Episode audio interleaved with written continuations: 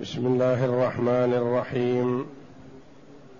الحمد لله رب العالمين.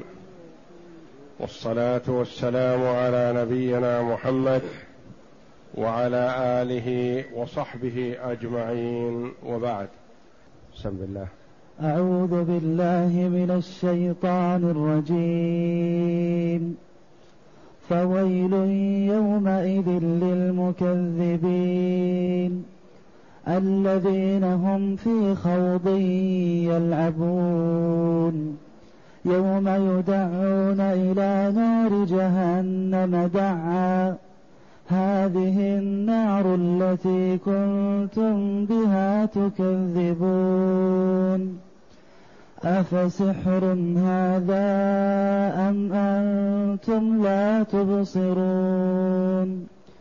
اصلوها فاصبروا أو لا تصبروا سواء عليكم إنما تجزون ما كنتم تعملون.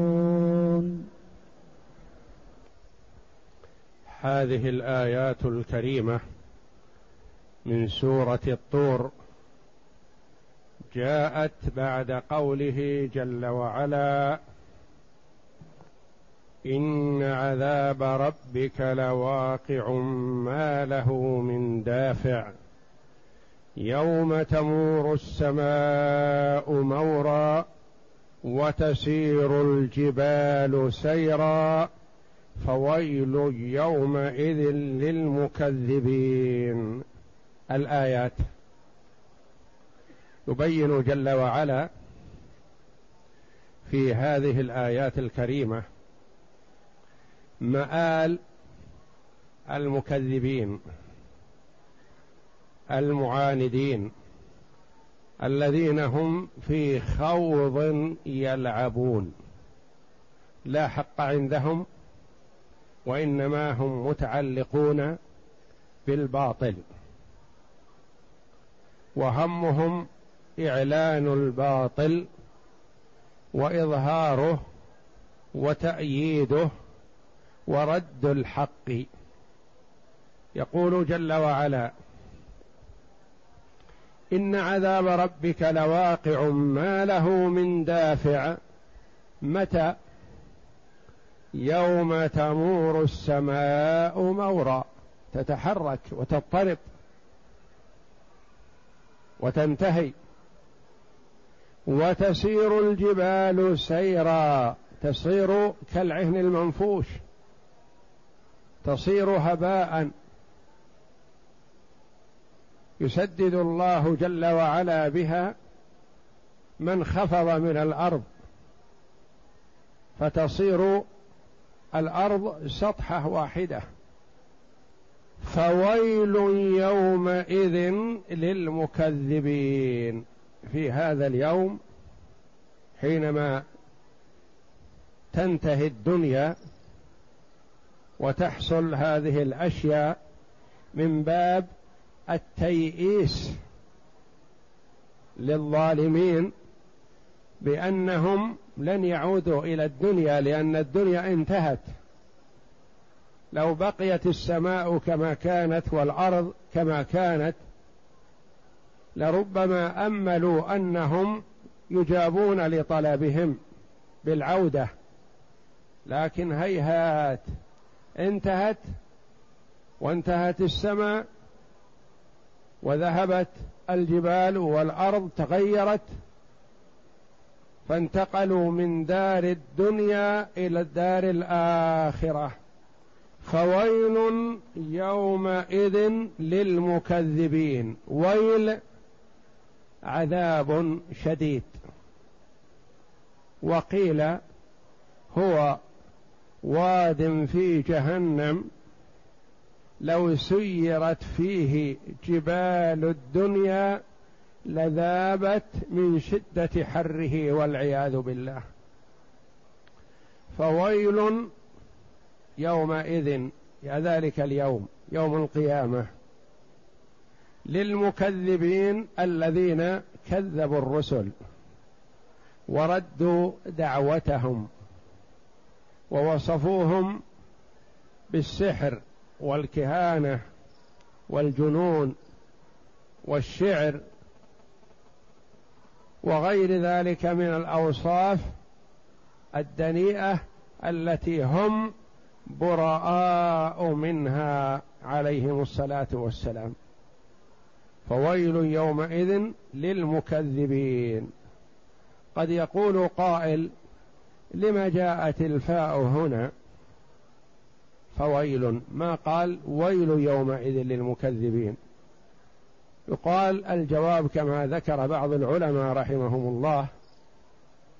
قال لأن الكلام فيه معنى الجزاء. كأنه كأن سياق الكلام إذا حصلت هذه الأشياء إذا مارت السماء وسيرت الجبال فويل. ففيه معنى الجزاء وإن لم يكن ملفوظا به. فجاءت الفاء هنا الواقعة في التي تقع عادة في جواب الشرط. فويل يومئذ للمكذبين. من هم؟ قال الله جل وعلا الذين هم في خوض يلعبون. الخوض التردد في الشيء. والتردد في الشيء قد يكون حسنا وقد يكون قبيحا. لكن من باب الغلبة سمي جعل الخوض في الشيء الذي لا خير فيه في التردد في الشيء المكروه المبغض. جعل علامة على الأخذ بالباطل. لأن كلمة خاض في هذا الشيء يعني تردد فيه وبحث فيه وناقش فيه ونحو ذلك من حيث التركيب اللغوي لكن جعل بالغلبة على السعي والتردد في الباطل والأخذ به. فهم يسعون في الباطل في رد دعوة محمد صلى الله عليه وسلم بالتكذيب والاستهزاء والسخرية ووصفه بالأوصاف التي هو بريء منها عليه الصلاة والسلام وصفوه بالجنون يا أيها الذي نزل عليه الذكر إنك لمجنون وصفوه بأنه شاعر وصفوه بأنه ساحر. وقال الله جل وعلا وما علمناه الشعر وما ينبغي له إن هو إلا ذكر وقرآن مبين ووصفوه بالسحر بأنه يفرق بين المرء وزوجه وبين الولد وأبيه وبين الأخ وأخيه. فهم يخوضون في أمر محمد صلى الله عليه وسلم ولم يستقروا على شيء معين لكونهم على باطل ما استقروا على شيء. ما قالوا هو سحر وصمدوا على هذا ولا قالوا شعر وصمدوا على هذا ولا قالوا كهانة ولا قالوا جنون لأنها كلها لا تنطبق عليه عليه الصلاة والسلام. قال رحمه الله والخوض من المعاني الغالبة فإنه يصلح للخوض في كل شيء إلا أنه غلب في الخوض في الباطل. كالإحضار فإنه عام في كل شيء. إذا حضره المرء أو الحاضر أو المحضر. ثم غلب استعماله في الإحضار للعذاب. لكنت من المحضرين يعني المعذبين معك. ونظيره في الأسماء الغالبة دابة فإنها غلبت في ذوات الأربع. الأصل في الدابة كل ما دب على وجه الأرض. حتى الإنسان يقال له دابة لأنه يدب على وجه الأرض.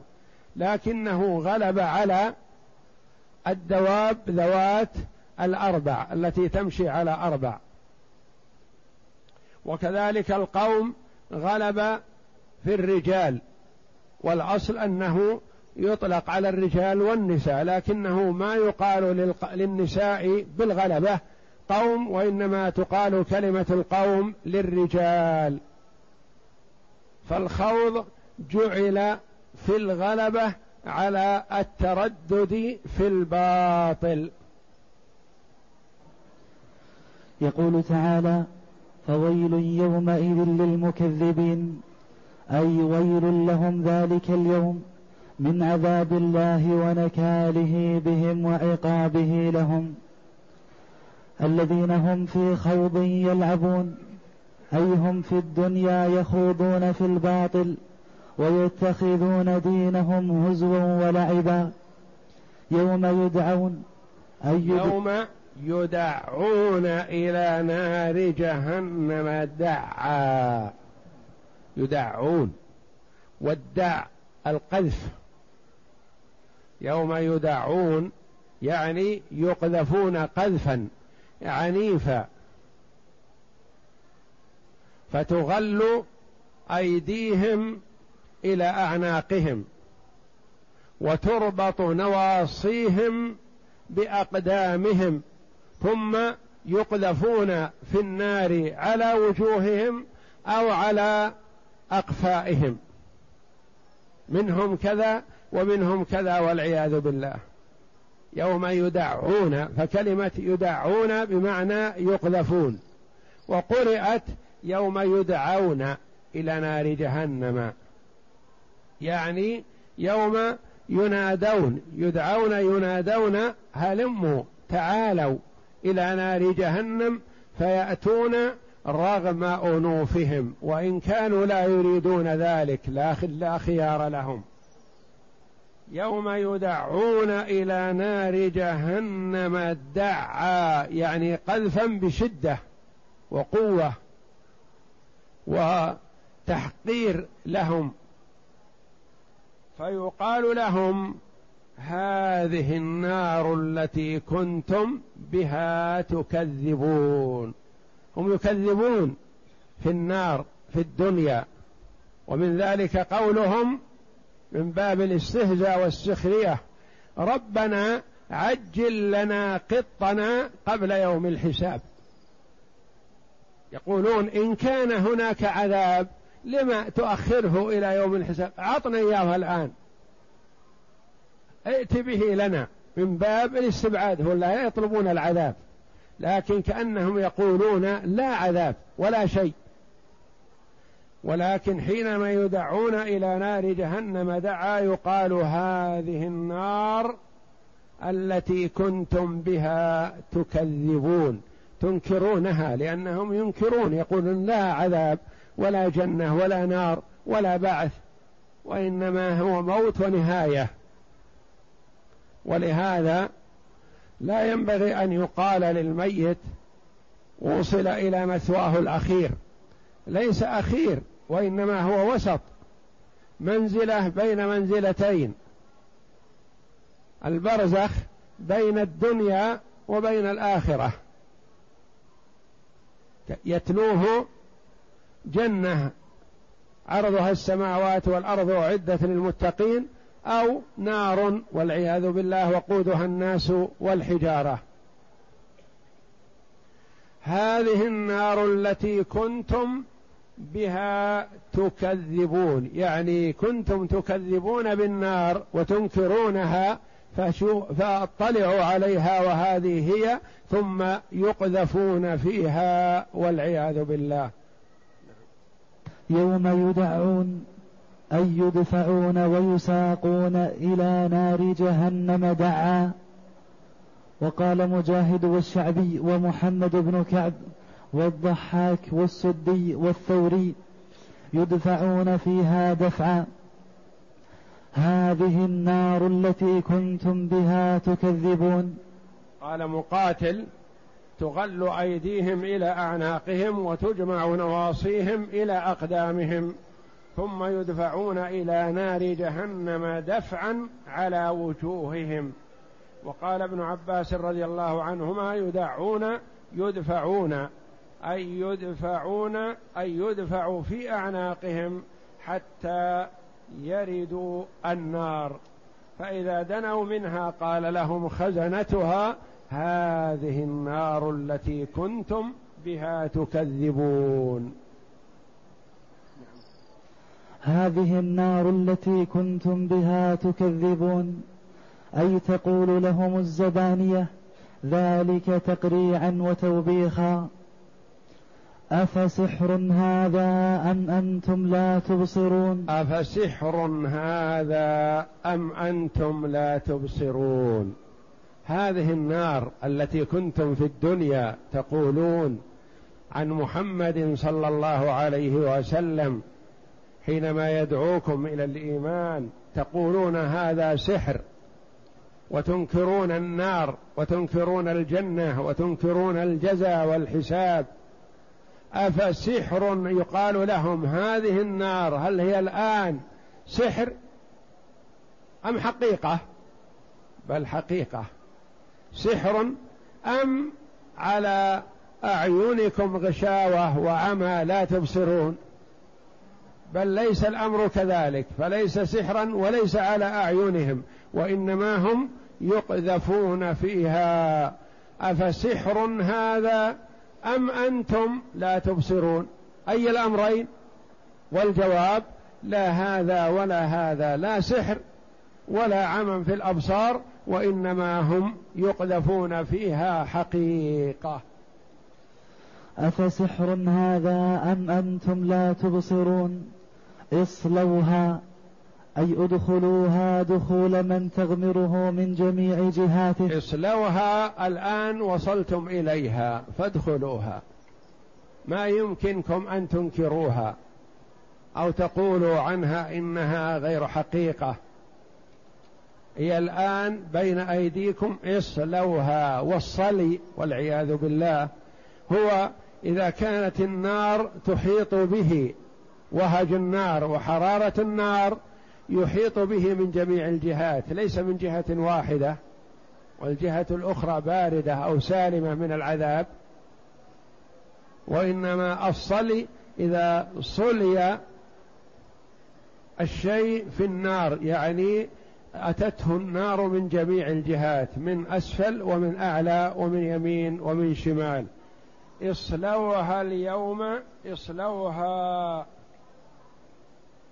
ادخلوها وكلمة اصلوها أبلغ من قول ادخلوها لأن الدخول قد يدخل المرء ويكون النار في قدميه فقط أو تأتيه من جهة فقط من أعلى ولا من أسفل وإنما اصلوها أبلغ أي ادخلوها مصليين فيها معذبين فيها من جميع جهاتكم.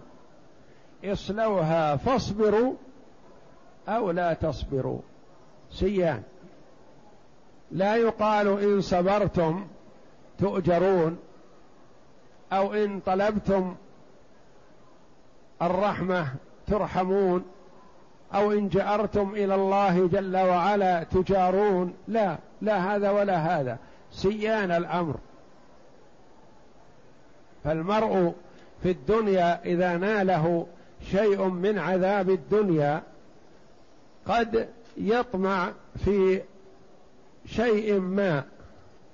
قد يطمع أنه إذا صبر وسكت يرحم. وقد يطمع أنه إذا جأر واستشفع وترجى وخضع وذل أنه يرحم. فقطع باب هذا وهذا عنهم. وأيسوا من الرحمة. فاصبروا أو لا تصبروا. سواء عليكم. سيان. لا يقال إن صبرتم فإنكم ستخرجون من النار. ولا إن استشفعتم وطلبتم وجعرتم إلى الله فإن الله سيرحمكم.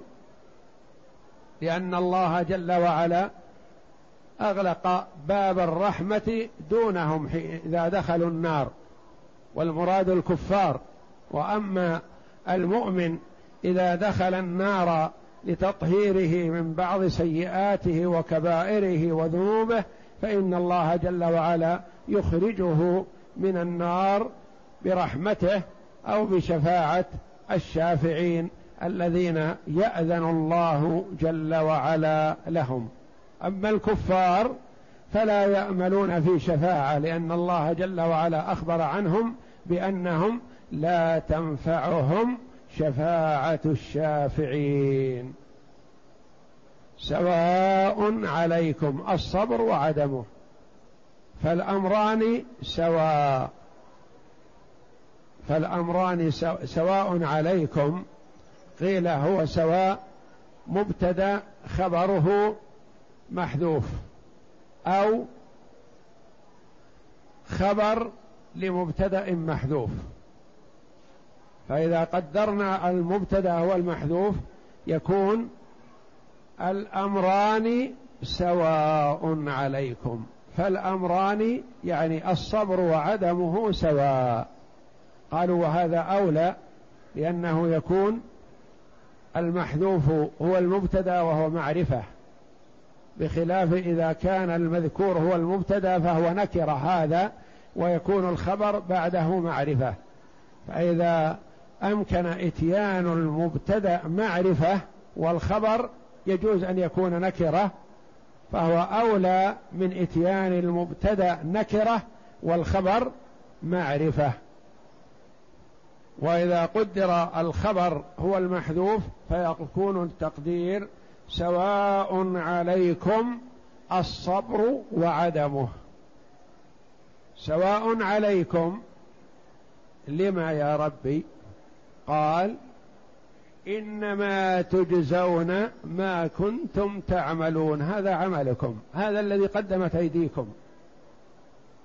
من وجد خيرا فليحمد الله ومن وجد غير ذلك فلا يلومن إلا نفسه. ما يجزى الإنسان إلا بعمله ولا تزر وازرة وزر أخرى. فالانسان يثاب بعمله أو يعاقب بعمله.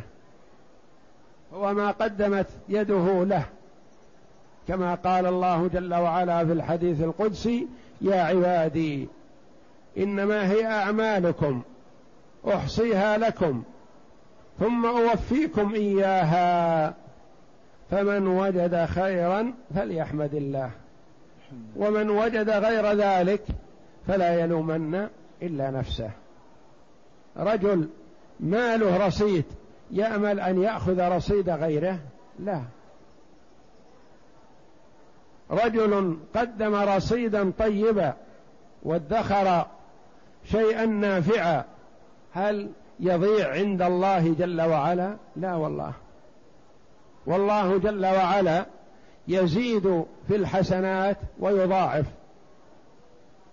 ولا يزيد في السيئات جل وعلا لأن الزيادة في الحسنات كرم وجود. والله جل وعلا أهل الكرم. والزيادة في السيئات ظلم.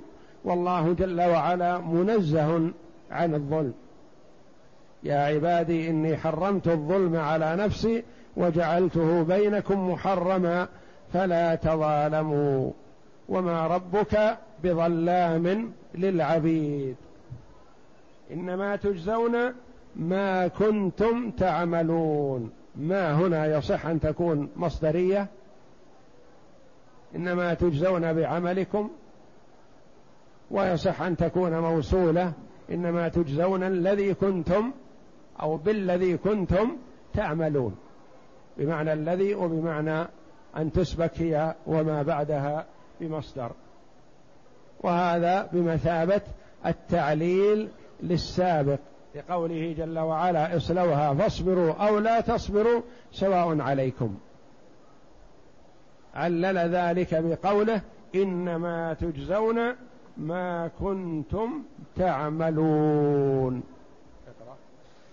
فاصبروا أو لا تصبروا سواء عليكم أي سواء صبرتم على عذابها ونكالها أم لم تصبروا لا محيد لكم عنها ولا خلاص لكم منها إنما تجزون ما كنتم تعملون. أي ولا يظلم الله أحد بل يجازي كلا بعمله. كلا بعمله. إن خيرا فخير. فليحمد الله على ذلك. وإن شرا فشر ولا يلومن إلا نفسه. والله أعلم. وصلى الله وسلم وبارك على عبده ورسول نبينا محمد وعلى آله وصحبه أجمعين.